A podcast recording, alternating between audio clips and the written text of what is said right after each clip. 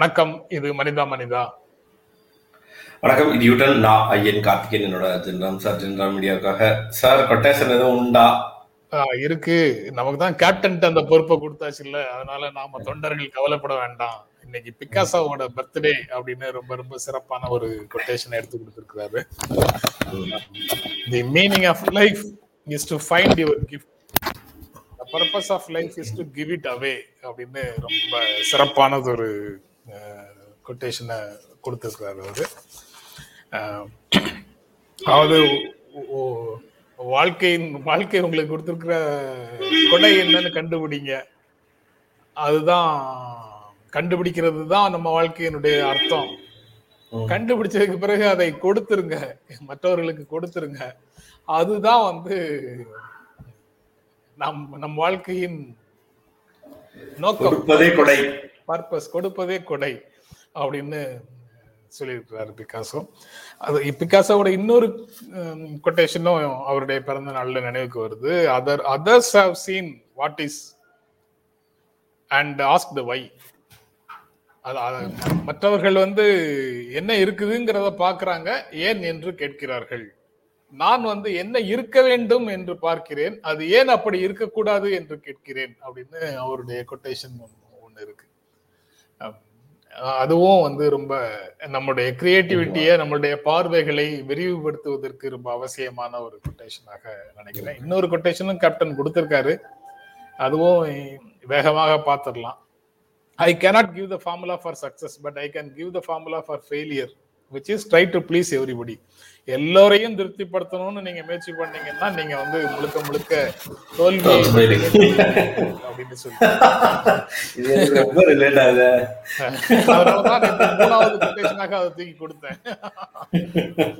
அதாவது இப்பெல்லாம் ரொம்ப கடும் எதிர்ப்புகளையும் கமெண்ட்ஸையும் சம்மதமே இல்லாம ஒரு விஷயத்த பத்தி நீங்க ஏன் பேசல? இதே போன்ற கேள்வி. வேற யாராவது? தமிழ் கேள்வியில் ஒரு கருத்து இருந்துச்சுன்னா அந்த கருத்து நான் எனக்கு என்னன்னே தெரிஞ்சிருக்கு அந்த கருத்தை வந்து போட்டு என்ன அட்டாக் பண்ணி திட்டுவாங்க. யூடியூப் ரிலஸ் ஏதாவது பேசினா என்ன அட்டாக் பண்ணி திட்டாங்க.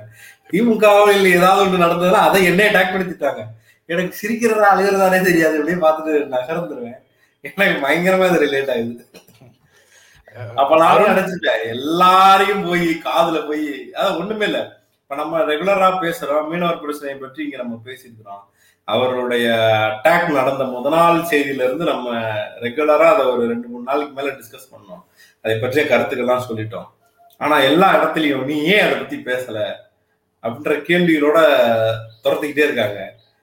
இதையெல்லாம் பார்க்கும்போது நான் போய் ஒரு ஒருத்தரையும் கூப்பிட்டு இங்க வாங்க அப்படின்னு காதல போய் நான் மீனவர் பிரச்சனையை பற்றி இந்த நிலைப்பாட்டில் இருக்கிறேன் அப்படின்னு சொல்ல முடியாது. அதனால எனக்கு இது ரொம்ப பயங்கர ரிலேட்டட் அது ஒரு விஷயம் ட்ரெண்ட் ஆனதற்கு பிறகு அது தொடர்பாக திடீரென்று விழித்துக் கொண்டு செயல்படுகிறவர்களுக்கும் ஒன்று செய்தியாக வரும்போதே அதை பற்றி பேசுபவர்களுக்கும். இடையில வந்து வித்தியாசம் இருக்கு. அதுல வரக்கூடிய சிக்கல்களும் இருக்கு. அந்த சிக்கல்களை நம்ம எதிர்கொண்டு தான் ஆகணும் அப்படின்னு நினைக்கிறேன் நான். அப்புறம் இந்த அருண்குமார் வந்து காலையிலேயே ஒரு மாதிரி ஆக்குறாரு. குணச்சித்திர கதாபாத்திரத்துல நீங்க நடிக்கலாம் சார். குறிப்பாக கதாநாயகியின் தந்தையாகன்னு சொல்றாரு. இது என்னது இது? கதாநாயகியோட தந்தை. சார்?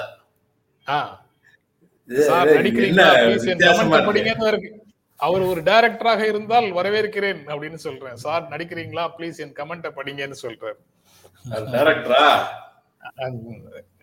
அவர் டைரக்டராக இருந்து வாய்ப்பு கொடுத்தாருன்னா கண்டிப்பாக நடிக்கிறேன். யார் வாய்ப்பு கொடுத்தாலும் நடிக்கிறேன். அதுல என்ன இருக்கு? இல்ல இல்ல மனுஷன். இல்ல, எனக்கு எதனா ஒரு வில்லன் வேஷம் சேர்த்து கொடுத்தாருன்னா பரவாயில்ல. உங்களுக்கு மட்டும் கதாநாயகி அப்பா வேஷம் கொடுத்தாருன்னா ஒத்துக்க முடியாது.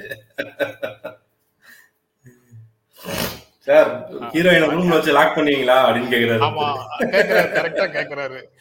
அது அது தொடர்பாக வந்த ஒரு செய்தியை நாங்க பிளாக் அவுட் பண்ணிட்டோம் இன்னைக்கு எடுக்கலன்னு நினைக்கிறேன். அது உள்ள போட்டிருக்காரான்னு எனக்கு தெரியல. நியூஸ் பார்த்துடலாம். நியூஸ் பாத்திரலாம் ராஜ்நாத் சிங் தமிழ்நாட்டு ஆளுநர் சந்திப்பு அப்படின்னு ஒரு செய்தி வந்திருக்குது. தமிழ்நாடு ஆளுநரோடு சந்திச்சுக்கிறார். இங்க இருக்கிற அரசியல் சூழல் எல்லாம் விவாதம் ஆயிருக்கு அப்படின்னு சொல்றாங்க. என்ன பேசியிருக்கிறார்கள்? ஆளுநர் வந்து ஆட்டுத்தாடிக்கு சமம்னு ஆளுநர் பதவியை சொல்லியிருக்காங்க கடந்த காலத்தில். ஆனால் வந்து இதை போன்ற சந்திப்புகள் எப்படியான மாற்றங்களை தட்பவெப்பநிலை அரசியல் தட்பவெப்பநிலை மாற்றுகிறது என்பதை பொறுத்திருந்து தான் பார்க்கணும் பொறியியல் கல்லூரியில் ஐம்பத்தாயிரம் சீட் வந்து காலியாக இருக்குது அப்படின்ற ஒரு செய்தியும் அதுக்குள்ளேயே இன்னொரு செய்தி வந்திருக்குது. அது என்னன்னா அதிகமா கவர்மெண்ட் கோட்டா சீட் வந்து ஃபில்லப் ஆயிருக்கு அப்படின்ற ஒரு செய்தியும் வருது. கடந்த இரண்டு ஆண்டுகளை விட கடந்த இரண்டு ஆண்டுகளை விட இந்த ஆண்டு அதிகமாக ஃபில்லப் ஆ, ஆயிருக்குன்னு கொஞ்சம். ஒரு தலைப்புல செய்தி பார்த்தேன். ஆமா அதையும் பார்த்தேன். இது இந்த மாதிரியான செய்திகள் வந்திருக்கு. இதுல இன்னொரு விஷயம் என்ன அப்படின்னா நாம ரெண்டு பேரும் வந்து ஒரு நாள் அந்த செய்தியை எடுத்து பேசியிருந்தோம். தமிழ் ஹிந்தியில் வந்திருந்தது ஒரு வருடத்திற்கு எவ்வளவு பேர் கேம்பஸ் இன்டர்வியூல போறாங்க எவ்வளவு பேருக்கு ரெக்ரூட்மெண்ட் ஆகுறாங்கன்றத பார்க்கும்போது ஒரு எண்பத்தஞ்சாயிரம் அஹ், வர வந்து போனது மாதிரியும் அதுல இருந்து கொஞ்சம் மட்டுமே டிவியேஷன் இருந்த மாதிரி இருந்துச்சு. அப்ப இப்ப தொண்ணூத்தஞ்சாயிரம் சீட்டு கிடைக்குது. ஒரு எண்பத்தஞ்சாயிரம் பேருக்கு வேலை அப்ப மீதி பத்தாயிரம் பேர் வெளியில வந்து வேறு வேறு வேலைகளின் வழியாக வேலை கிடைச்சிருக்கிறதுக்கான வாய்ப்பு இருக்கு. எனக்கு தெரிஞ்சு ஒரு நாள் இன்ஜினியரிங் மீது ஒரு வெறுப்பு இருந்துட்டே இருக்கும். இன்ஜினியரிங் சரியில்லை சரியா கத்துக் கொடுக்கல. நிறைய பேர் வேலை இல்லாம சுத்துறாங்க. அது அது அப்படி இல்லை. அதுக்கான வேலை வாய்ப்புடைய அளவோடு இப்பதான் அந்த சீட்டு பொருந்தி போகிற மாதிரியான சூழலுக்குள்ள போகுதுன்னு நினைக்கிறேன். எவ்வளவு வேலை வாய்ப்பு கிடைக்கிறதுக்கு அதில் வாய்ப்பு இருக்கிறதோ அதே அளவு இன்ஜினியர்கள் உருவாகுற வாய்ப்பு வந்து இப்பதான் அது ஒரு பேலன்ஸ் சுச்சுவேஷனுக்கு வருது. அந்த அந்த வேலை வாய்ப்பை தாண்டிய சீட்டுகள் உருவாயிருச்சு. அதுல வேலை வாய்ப்பு வருது அது வந்து நிறைய சம்பாதிக்கிறாங்கன்றதுனால அதை தாண்டி மக்கள் அதில் ஆர்வம் காட்டுகிற நிலைமை வந்து சீராகிற ஒரு நிலைமையாக இந்த சூழலை பார்க்கலாம்னு நினைக்கிறேன். புதிதாக ஆயிரத்தி நூத்தி இருபத்தி ஏழு பேருக்கு கொரோனா அப்படின்ற ஒரு செய்தி நிறைய பேருக்கு கொரோனா குறைஞ்சிருக்கு. நல்ல விஷயம். தொடர்ந்து குறையும் என்று எதிர்பார்க்கலாம். சரக்கு லாரி கட்டணம் இருபது பெர்சன்ட் உயர்வு அப்படின்ற ஒரு செய்தி வருது. நம்ம ஏற்கனவே தொடர்ந்து சொல்லிட்டு இருக்கோம். சரக்கு லாரி கட்டணம் வந்து இருபது பெர்சன்ட் உயருதுன்னா அதுக்கு காரணம் டீசல் டீசல் நூறை தொட்டு விட்டது டீசல் நூறை தொட்டுச்சுன்னா இந்த அறிவிப்பு வருது. இது வந்து என்ன ஆகும் ஒவ்வொரு பொருளையும் அடுத்த இடத்துக்கு எடுத்துட்டு போறாங்க. அது ஒரு காய்கறியில இருந்து நீங்கள் வாங்குகிற ஒவ்வொரு பொருளும் ஒரு ஒரு டிரான்ஸ்போர்ட் மூலமாக வரும்.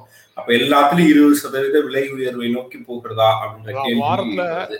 வாரத்துல நான்கு முறை பெட்ரோல் டீசல் விலை ஏறுது. இந்த மாசத்துல ஒரு மாதத்திலே காலத்துல மட்டும் இந்த ஒரு மாத காலத்துல மட்டும் இருபத்தி ஒரு முறை விலை. கூடி இருக்குது அப்படின்னு அது தொடர்பாக தனித்தனி செய்திகளும் வந்துட்டு இருக்கு. ம். ஆரியாக்கான விடுவிக்கிறதுக்கு இருபத்தஞ்சு கோடி பேரம். இருபத்தஞ்சு கோடி கொடுத்தா தான் அவரை விடுவோம்னு சொல்லி அந்த அதிகாரிகள் சொன்னாங்க. அப்படின்னு ஒரு ஒரு பிறல் சாட்சியா ஒருத்தர் மாதிரி இருக்கிறாரு. ஏற்கனவே அவர் வந்து ஆரியாகனுக்கு எதிராக சாட்சி சொன்ன நபர் அவர் வந்து இல்ல இல்ல இதில் நிறைய விஷயங்கள் இருக்கு. என்கிட்ட வந்து வெள்ளை பேப்பர்ல நிறைய கையெழுத்து வாங்கிட்டாங்க அப்படின்ற அதிர்ச்சிகரமான ஒரு விஷயத்தையும் வெளிப்பட்டு இருக்கிறாரு ரெண்டு கோணம் இருக்கு. உண்மையா பொய்யா அப்படின்னு. ஆரியா ஆர்யா சிக்கரிப்புக்காக பா பாடுபடுத்தப்படுகிறாரா? கன்சியூம் பண்ணவரை வந்து ஒரு பெரிய நெட்ஒர்க்கோட சேர்ந்தவர்ன்றதை போல சித்தரிப்பதற்கான முயற்சி நடக்கிறதா? கன்சியூம் பண்ணதுக்கான தண்டனை அவருக்கு கிடைப்பதில்லையா? எந்த குழப்பமும் இல்லை. ஆனால் புட்டப் கேஸாக இது அரசியல் விளையாட்டில் உள்ள போய் சேருதா? அப்படின்ற பல்வேறு கேள்விகளையும் விவாதங்களையும் சமூக வலைதளத்திலையும் அல்லது ஆக்டிவிஸ்டுகளும் ஜேர்னலிஸ்டுகளும் பேசிக்கிட்டே இருக்காங்க. அது போக- அது போக இன்னொரு செய்தி இன்னைக்கு நாளிதழ்கள்லயே இருக்குது. ஒன்றிய அரசு சார்பாக அந்த துறையில் இருந்து வரக்கூடிய தகவல் என்னன்னா ஒரு அறிவுறுத்தல் மாதிரி என்ன சொல்லியிருக்கிறாங்க?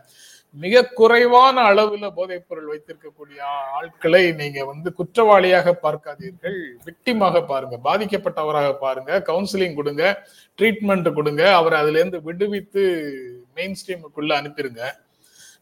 வியாபாரம் செய்வதற்காக மொத்தமாக வைத்திருக்கிறவங்களை வந்து குற்றவாளியாக பார்த்து நடவடிக்கை எடுங்கள்னு சொல்லி ஒன்றிய அரசு துறையிலிருந்து ஒரு அறிவுறுத்தல் வந்திருக்கிறதாக. செய்திகள் சொல்லுது கான்களா மிஸ்ராக்களா அப்படின்னு எதுவும் எக்ஸ்ட்ரா நோட் எதுவும் இருக்கான்னு தெரியலையே சார் ஒருவேளை இது வந்து ஒரு சோசியல் அவேர்னஸோட நீங்க சொன்ன மாதிரி செயல்பாட்டாளர்கள் சொல்றாங்க சமூக ஆர்வலர்கள் சொல்றாங்க துறை சார்ந்த வல்லுநர்கள் சொல்றாங்க. இதுல விக்டிம்ஸை முதல்ல காப்பாற்றணும் அப்படின்னு. அந்த கோரிக்கைகளை ஏற்று அரசு ஒருவேளை இப்படி சொல்லியிருக்கலாம் அல்லது நம்ம கான்ஸ்பிரசி தியரி ஊடகங்கள்ல நாம எப்போதும் சொல்கின்ற ஒரு கான்ஸ்பிரசி தியரி இருக்குல்ல நாம் என்றால் நீங்களும் நானும் இல்லை பொதுவாக. ஏதோ ஒரு டீல் வந்துருச்சு அதுக்கு பிறகு வந்து இந்த மாதிரி அறிவுறுத்தல்களை கொடுக்குறாங்க அப்படின்னு ஒரு ஒரு சதி கோட்பாட்டையும் இதற்கு பின்னாடி சொல்லலாம். சொல்வது இருந்தால் சொல்லலாம். எனிகவ் ஒன்றிய அரசு சார்பாக வரக்கூடிய அறிவுறுத்தல் வந்து ஒரு மனித சமூகத்தை அடுத்த கட்டத்துக்கு வளர்த்து வளர்த்து. வளர்ப்பதற்கு ஏதுவாக இருக்கிறது அப்படின்னு பலாயிரம் கோடி போதைப் பொருள் மேட்டர்ல வந்து இன்னும் பெரிய தலைகள் ஒரு ஒரு ஒண்ணு கூட கைதாகலையே அதை குற்றமாக கருத. வேண்டும்னு சொல்லிட்டாங்கல்ல. குற்றமாக கருதுவோம் ஆள் சிக்க மாட்டார்கள். இதை குற்றமாக கருத மாட்டோம் ஜாமீனிலும் விட மாட்டோம். ஒன்றும் புரியலையே சார். ஆரம்பிச்சு பத்து நிமிஷம் தான் ஆச்சு. காங்கிரஸ் பாஜகவிற்கு மாற்றல்ல அப்படின்னு கேரளா கம்யூனிஸ்ட் சார்பாக அந்த ஒரு கூட்டம் நடக்குது. காங்கிரஸ் கூட்டம் நடக்குது. இதுக்கும் கம்யூனிஸ்டுக்கும் ஒரு ஒரு இணக்கம் ஏற்படலாமான்றத பத்தி சொன்னோம். ஸோ அதுல வந்து க- கேரளா கம்யூனிஸ்ட் இப்படி ஒரு கமெண்ட் சொன்னதாக நான் ஒரு செய்தியில படித்தேன் ஆனா அதை மறுத்திருக்கிறார்கள்னு நீங்க ஒரு செய்தியில படிச்சதாக சொன்னீங்க. ஆமா. அதாவது எம்ஏ பேபி அப்படின்னு அங்கிருந்து முன்னாள் நாடாளுமன்ற உறுப்பினராக மத்திய குழுவில் இருக்கக்கூடிய எம்ஏ பேபி வந்து தனியாக டைம்ஸ் ஆஃப் இந்தியாவில் சொல்லியிருக்கிறாரு. மத்திய குழு கூட்டத்துல பினராயி விஜயன் பேசவே இல்லை. பினராயி விஜயன் பேசியதாகவும் காங்கிரஸோடு சமரசம் செய்ய முடியாதுன்னு பேசியதாகவும் மீடியால செய்திகள் கசிந்துகிட்டு இருக்கு. அதை பத்தி மீடியா பேசுது. ஆனால் அப்படி எதுவும் அவர் பேசவே இல்லை. பினராயி விஜயன் எது பேசியிருந்தாலும் அதை வச்சு பாலிடிக்ஸ் பண்றதுக்கு வெளியில ஆட்கள் தயாராக இருந்தாங்க. ஆனா அவர் அந்த கூட்டத்துல மூன்று நாள் கூட்டத்திலையும் பினராயி வந்து பேசவே இல்லை அப்படின்னு பேபி சொல்லியிருக்கிறாரு. அது ஒரு செய்தியாக அங்க இருக்கிறது. சீனா புதிய சட்டத்தால் எல்லையில் பதட்டமா அப்படின்ற ஒரு கேள்வி சீனா வந்து எல்லை ஓர விஷயங்களை வச்சு பிஎல்ஏ வச்சு ஒரு சில சட்டங்கள் இயற்றிருக்கிறது. அது வந்து அக்ரஸிவாக சில பாயிண்ட்ஸ் இருக்கிறத கவனிக்க முடியுது. அதன் மூலமாக அவர்களுடைய அவர்களுடைய நிலப்பகுதியை பாதுகாப்பதற்கான சட்டம்னு அவங்க சொல்றாங்க. அவங்க நிலப்பகுதியை அவங்க சொல்ற மாதிரி பார்த்தா நிறைய பிற நாடுகளாக கருதப்படும் நாடுகளுக்குள்ளவும் அந்த நிலப்பகுதி இருக்கு. அது அவற்றையெல்லாம் அவர்கள் பாதுகாக்க வேண்டும்னு ஒரு சட்டத்தை ஏற்றுவதன் மூலமாக இந்தியாவோடு ஏற்படும் முரசல்கள் தைவானோடு ஏற்படும் முரசல்கள் எல்லா எல்லா விஷயங்களையும் அவங்க வந்து தீவிரமாக கையில் எடுப்பது போன்று தெரியுது. ஓகே. காஷ்மீர் வளர்ச்சியை யாராலும் தடுக்க முடியாது அப்படின்னு அமித்ஷா சொல்றாரு. அதே நேரத்தில் ரெண்டாயிரத்தி பதினாலுக்கு முன்னாடி நிறைய சா மரணங்கள் இருந்தது. அது மிக குறைஞ்சிருச்சு. ரெண்டாயிரத்தி பதினாலுக்கு பிறகு ரெண்டாயிரத்தி இருபத்தி ஒன்று வரைன்ற செய்தியும் அவர் சொல்றாரு. அதற்கு இடையில நேற்று ஒரு ஒரு டெரரிஸ்டும் ஒரு ஒரு சிவிலியனும் கொல்லப்பட்டிருக்கிறார்கள் என்ற செய்தியும் இன்று வருகிறது. காஷ்மீரில் தொடர்ந்து இந்த பதட்டம் நீடித்துக் கொண்டிருக்கிறது. இன்றைய சூழல் வந்து மிக மோசமாக போகுது. அந்த நேரத்துல வந்து அமித்ஷா போறாரு. போயிட்டு காஷ்மீர் வளர்ச்சி யாராலையும் தடுக்க முடியாதுன்னு சொல்றாரு. முன்னாடி இருந்த வன்முறை போல் இப்ப இது இல்ல. முன்னாடி மிக மோசமான சூழல் இருந்துச்சு. சூழலே மாறிடுச்சு அப்படின்னு சொல்றாரு. அந்த டேட்டாவை என்னன்றதையும் நம்ம செக் பண்ண வேண்டியது இருக்கு. அதை தாண்டி அவருடைய பேச்சுல அவருடைய பேச்சுல இன்னொரு விஷயம் சொல்றாரு. மூன்று குடும்பங்கள் முற்றிலுமாக அதிகாரத்தை இழந்து நிற்கின்றன காஷ்மீர் விஷயத்துல அப்படின்னு சொல்றாரு. அப்துல்லாக்களும் அவங்களுடைய அவங்களுடைய கட்டுப்பாட்டுல இருந்த காஷ்மீர் விடுவிக்கப்பட்டிருக்கு. அப்துல்லாக்களும் முஃப்திகளும் காந்திகளும் அதிகாரத்தை இழந்து நிற்கிறார்கள் அப்படின்னு சொல்றார். மூன்று குடும்பங்களை சொல்றார். ஃபருக் அப்துல்லா உமர் அப்துல்லா ஷேக் அப்துல்லா குடும்பத்தையும் முஃப்தி முகமது சயீது அவங்க டாக்டர் அந்த குடும்பத்தையும் காங்கிரஸ் கட்சியின் குடும்பத்தையும் அஹ், சொல்றார். அமைதியை வச்சுதான் அது வே பண்ண முடியும். விஷயங்களை வச்சு அல்ல. பொய்யும் வெறுப்பும் நிறைந்ததா ஃபேஸ்புக் அப்படின்ற ஒரு கேள்வி அங்க உள்ளிருந்து இருக்கிற குரலாக அடிக்கடி போறோம் அதே போல இப்போ ஒரு குரல் வந்திருக்கு. நிறைய முஸ்லிம்களுக்கு எதிரான வெறுப்பு விதைக்கப்படுகிறது அப்படின்னு வந்திருக்கு. வேறு ஒரு எடிட்டோரியல் செகண்ட் பேஜ்லயோ அதுலயோ வந்திருந்த ஆர்டிக்கல்ல சோசியல் மீடியாவை மேனிப்புலேட் பண்றது அப்படின்னு ஒன்று இருக்கு. அதன் மூலமாக இங்க நடக்கிறது வந்து ஒரு உச்சகட்டமாக இருக்கு. ஒரு மனுஷனை சோசியல் மீடியாவை வச்சு மேனிப்புலேட் பண்ணி அவனுடைய சிந்தனை ஓட்டத்தை மாற்றுவதன் மூலமாக நடக்கிற விவரங்கள் மிக மோசமானது அப்படின்னு ஒரு ஒரு பெரிய ஆர்டிகல் ஒன்று பார்த்தேன். எனக்கு தெரிஞ்ச வரைக்கும் ஹிந்துவா தான் இருக்கும். இங்கிலீஷ் ஹிந்துவா தான் இருக்கும். ஸோ அதுவும் இதோட கனெக்ட் பண்ணி போகுது.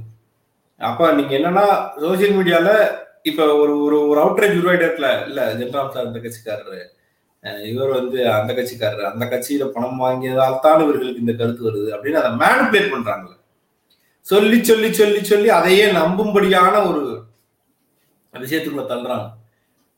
ஆனா மிக மோசமான நிறுவனங்களிடமிருந்தும் அரசின் ஊதுகுழார்களாகவும் செயல்படக்கூடியவர்கள் அவர்களுடைய சுதந்திர வெளியை பாதுகாப்பதற்காக கேள்வி கேட்பவர்களை எல்லாம் ஒரு கலருக்குள்ள ஒரு வட்டத்துக்குள்ள அடைப்பதற்கான பெருமுயற்சியில ஈடுபடுறதுங்கிறத நம்ம பார்க்க முடியுது.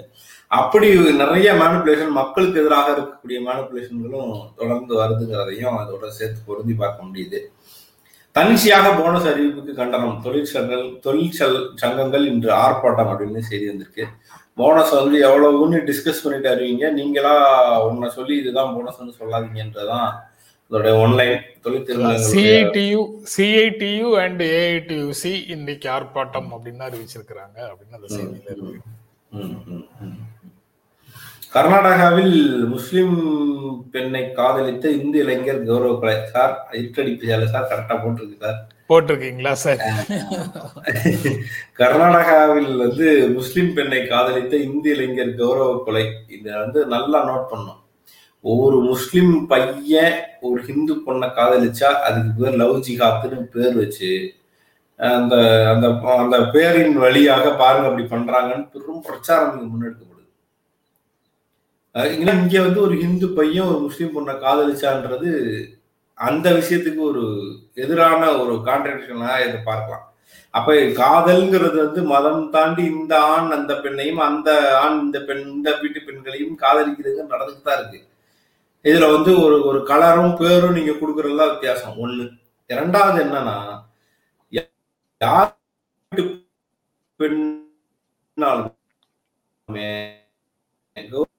பெண் மீது வைத்தார்கள். இன்னொரு மதத்துக்காரனை கல்யாணம் பண்ண கூடாதுன்ற வெறியில் சுற்றுகிறார்கள். அதை ஒட்டி கொலைகளை செய்வதற்கு அவர்கள் அஞ்சுவதில்லை.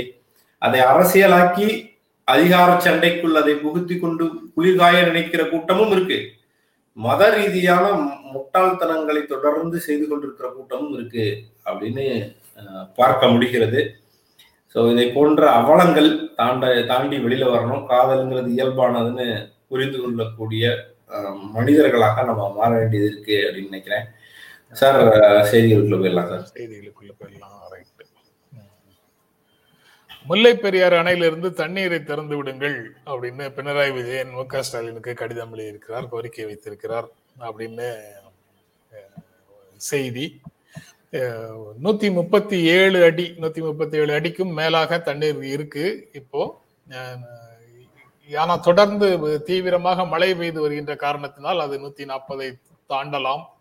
அப்படி இருக்கும்போது அணையின் பாதுகாப்பு அப்படின்னு நம்ம ஏற்கனவே ஒத்துக்கிட்ட நிலையை அணை அடையும் போது ஏதேனும் சிக்கல்கள் வர வராமல் இருப்பதற்காக இப்போதே உங்கள் பகுதியில தண்ணியை திறந்து விடுங்கள் அப்படின்னு தமிழ்நாடு முதலமைச்சரை கேரள முதலமைச்சர் கேட்டுக்கொண்டிருக்கிறார். அதற்கு இன்னும் இந்த நம்ம நம்ம பக்கத்திலிருந்து என்ன பதில் வந்திருக்கிறது அப்படின்னு பார்க்கணும். அது நாளைக்கு தெரியும்னு நினைக்கிறேன். அங்கு வந்து மழை அதிகமாக பெய்வதால இந்த கோரிக்கையை அவர்கள் முன்வைத்திருக்கிறார்கள் அப்படிங்கிறது அந்த செய்தியில் இருக்கக்கூடிய கண்டென்ட் வாதம்.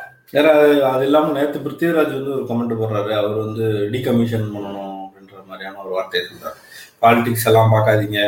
எக்கனாமி எல்லாம் இதை வச்சு பேசாதீங்க அப்படின்னு சொல்றாரு.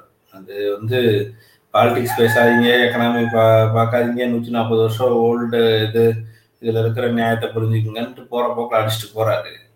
அது எப்படி நீங்க வந்து இதுல எக்கனாமி பார்க்காம இருக்க முடியும்? ஒரு பல்வேறு டிஸ்ட்ரிக்டுடைய வாழ்வாதாரம் அது. இன்னும் நீங்க வந்து நூத்தி நாற்பது வருஷத்துக்கு முன்னாடி கட்டினதாலேயே அது வந்து நல்லா தான் இருக்காது. அதை டீகமிஷன் பண்ணுங்கன்னு ஒரு புள்ளியில நிக்கிறதுங்கிறது எவ்வளவு மோசமான சூழல். ஒரு தமிழ்நாட்டுடைய நீர்வள ஆதாரம் வந்து எந்த சூழல்ல இருக்கு? நீங்க வந்து அதை ஏற்கனவே பல்வேறு நிபுணர் குழு அது ஸ்ட்ராங்கா இருக்குன்னு அறிக்கையை கொடுத்துட்டாங்க. மீண்டும் மீண்டும் வேறு வேறு ஆட்களை வச்சு நீங்க பொதுவான குழுக்களை வச்சு பண்ணிட்டீங்க. நூத்தி நாற்பத்தி ரெண்டு அடி வரைக்கும் நிரப்ப முடியும் பண்ணலாம்ன்ற தீர்ப்பும் வந்துருச்சு. திரும்ப திரும்ப அது வீக்கா இருக்கு வீக்கா இருக்குன்னு சொல்வதன் மூலமாக அதுல என்ன அர்த்தம் இருக்குன்றதுதான் முதல் கேள்வி. சொல்லுங்க சார். அரசு.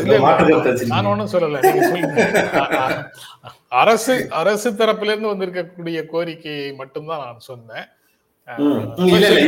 பெரிய அதான் சோசியல் மீடியால சில தனிநபர்களுடைய அஹ், கருத்துக்கள் வந்து பெரிய விவாதங்களுக்குள்ள போகுது.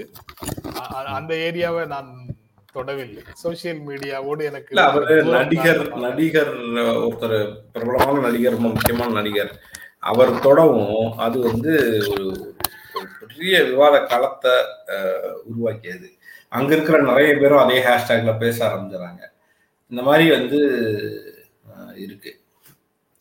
இனிமேல் பிருத்திவிராஜ் நடிச்ச படத்தை ஓடிடில பார்க்கலாமா? கூடாதா? ஆஹ் அவருடைய படத்தை பாக்குறதா இல்லையாங்கிறது அல்ல பிரச்சனை. பெரியார் முல்லை பெரியார் அணி. அவர் கருத்து இப்படி இருக்கும்போது அவர் நடிச்ச படத்தை பார்க்கலாமா? கூடாதா? அது என்ன சொல்றீங்கன்னு கேக்குறேன். நான் அததான் சொல்றேன்.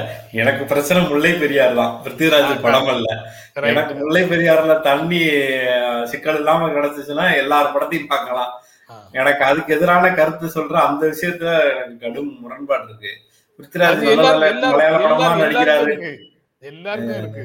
அதுல வந்து எந்த எந்த சிக்கலும் இல்லை. எல்லாருக்கும் இருக்கு. அதாவது டீகமிஷனிங் அப்படிங்கிறது வந்து தேவையில்லாததுங்கிறதுல எந்த எந்த பிரச்சனையும் இல்லை. எல்லாருக்கும் அதுதான் கருத்து. ஓகே.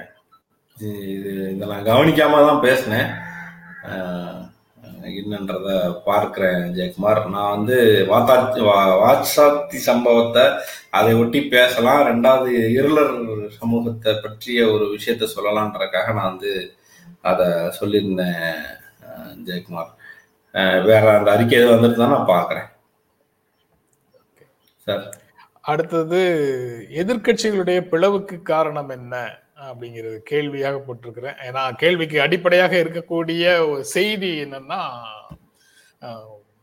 லாலு பிரசாத் யாதவினுடைய ராஷ்டிரிய ஜனதா தளுக்கும் காங்கிரஸ் கட்சிக்கும் இருந்த கூட்டணி இந்த இரண்டு இடை இரண்டு சட்டமன்ற தொகுதிகளுக்கான இடைத்தேர்தலில் நீடிக்கவில்லை. இரண்டு தொகுதிகளிலையும் ராஷ்டிரிய ஜனதா தளமே வேட்பாளர்களை நிறுத்தி இருக்கிறது அது அதை ஒட்டி லாலு பிரசாத் யாதவ் நேற்று செய்தியாளர்களை சந்திக்கும் போது காங்கிரஸ் கட்சிக்கு எதுக்காக சீட்டு கொடுக்கணும்? அவங்க தோத்து போறதுக்கா? அல்லது டெபாசிட்டை இழப்பதற்கா? அப்படிங்கிற மாதிரி பேசிட்டே இருக்கிறாரு. பேசியிருக்கிறாரு. அது காங்கிரஸ் கட்சியில கடுமையான எதிர்வினைகளை உருவாக்கி இருக்குது ஒரு நலிவடைந்த பிரிவினர் அல்லது சமூகத்துல பின்தங்கிய பிரிவினர் மேல லாலு பிரசாத் யாதவுக்கோ ராஷ்டிரிய ஜனதாதளுக்கோ அக்கறை இல்லை அப்படின்னு கடுமையான எதிர்வினைகளை காங்கிரஸ் கட்சி முன்வைக்குது. ஏற்கனவே கோவால மமதா பானர்ஜி அரவிந்த் கெஜ்ரிவால். போன்றவர்கள் வந்து காங்கிரஸை பின்னுக்கு தள்ளிட்டு அவர்கள் முன் முன்னுக்கு வருவதற்கு முயற்சி செய்து கொண்டிருக்கிறார்கள். மேற்கு வங்கத்திலையும் மமதா பானர்ஜி காங்கிரஸை ஏற்கனவே பின் தள்ளிட்டு முதன்மையான இடத்துல இருக்கிறாரு. அவங்க காங்கிரஸ் கட்சியை அகாமடேட் பண்ணுவாங்களா மாட்டாங்களாங்கிறது. இந்த மாதிரி பின்னணியில பார்க்கும்போது பல்வேறு மாநிலங்கள்ல காங்கிரஸ் கட்சி பாரதிய ஜனதா கட்சிக்கு எதிராக ஒரு. கூட்டணியில் இடம்பெறாமல் காங்கிரஸ் கட்சி தவிர்க்கப்படுகிறதா? அதுக்கு காங்கிரஸ் கட்சி காரணமா? இல்ல மாநில கட்சிகள் காரணமா? இல்ல மாநில கட்சிகளுக்கு காங்கிரஸ் இல்லாமல் நீங்கள் தேர்தலில் நில்லுங்கள். அப்படிங்கிற மாதிரி பாரதிய ஜனதா கட்சியிடம் இருந்து அழுத்தம் இருக்கிறதா? அந்த மாதிரி ஏதாவது ஒரு டீலுக்குள்ள இவங்க போறாங்களா? இப்படின்னு ம். பல்வேறு கேள்விகள் வந்து அதற்குள்ள வருது. இதுல இன்னொன்று சார் நமக்கு இங்க எலெக்ஷன் நடக்கும்போது இந்த விஷயம் வந்து பத்திரிகைகள்ல பத்திரிகை மட்டத்தில் ஒரு விவாதமாகிறது காங்கிரஸை கலட்டி விட சொல்லி திமுகவுக்கு அழுத்தம் கொடுத்துட்டே இருக்காங்க. நீ வந்து நீங்க தான் ஜெயிக்க போறீங்க. நீங்க ஜெயிக்கிறனா ஜெயிச்சிங்க ஆனா வந்து காங்கிரஸை கூட்டணியில் வைத்துக் கொள்ளக்கூடாது அப்படின்னு ஒரு ஒற்றை டிமாண்ட் நோக்கி ஒரு விவாதம் போனதாக செய்திகள் எல்லாம் அங்கங்க கிசுகிசுக்கப்பட்டது. செய்தியாளர்கள் மட்டத்திலும் இது கொஞ்சம் அழுத்தமான ஒரு கிசுகிசுப்பு உள்ளது நீங்க சொல்லுகிற இந்த செய்தியை அதிகம் பொருத்தி பார்க்க வேண்டியது அதுதான் வந்து தோணுது சார். அவங்க கன்னியாகுமார் ஜிக்னேஷ் மேத்வானி அவங்க எல்லாம் வந்து காங்கிரஸ் கட்சியில இணை கன்னியா கன்னியாகுமார் சேர்ந்துட்டாரு. ஜிக்னேஷ் வந்து இணைவார் இணைவார்ங்கிற நம்பிக்கையில இருக்கிறோம். அவர் வந்து பேசும்போது சொல்றாரு ஒரு இருநூறு இடங்கள்ல வந்து காங்கிரஸும் பாரதிய ஜனதா கட்சியும் தான் போட்டியிடுது. அப்படி. இருக்கும்போது காங்கிரஸை புறந்தள்ளிட்டு ஒரு அணியை க- க- எ- எதிர்க்கட்சிகள் உருவாக்குவதை ஏற்க முடியாது அப்படின்னு தான் அவங்க சொல்றாங்க.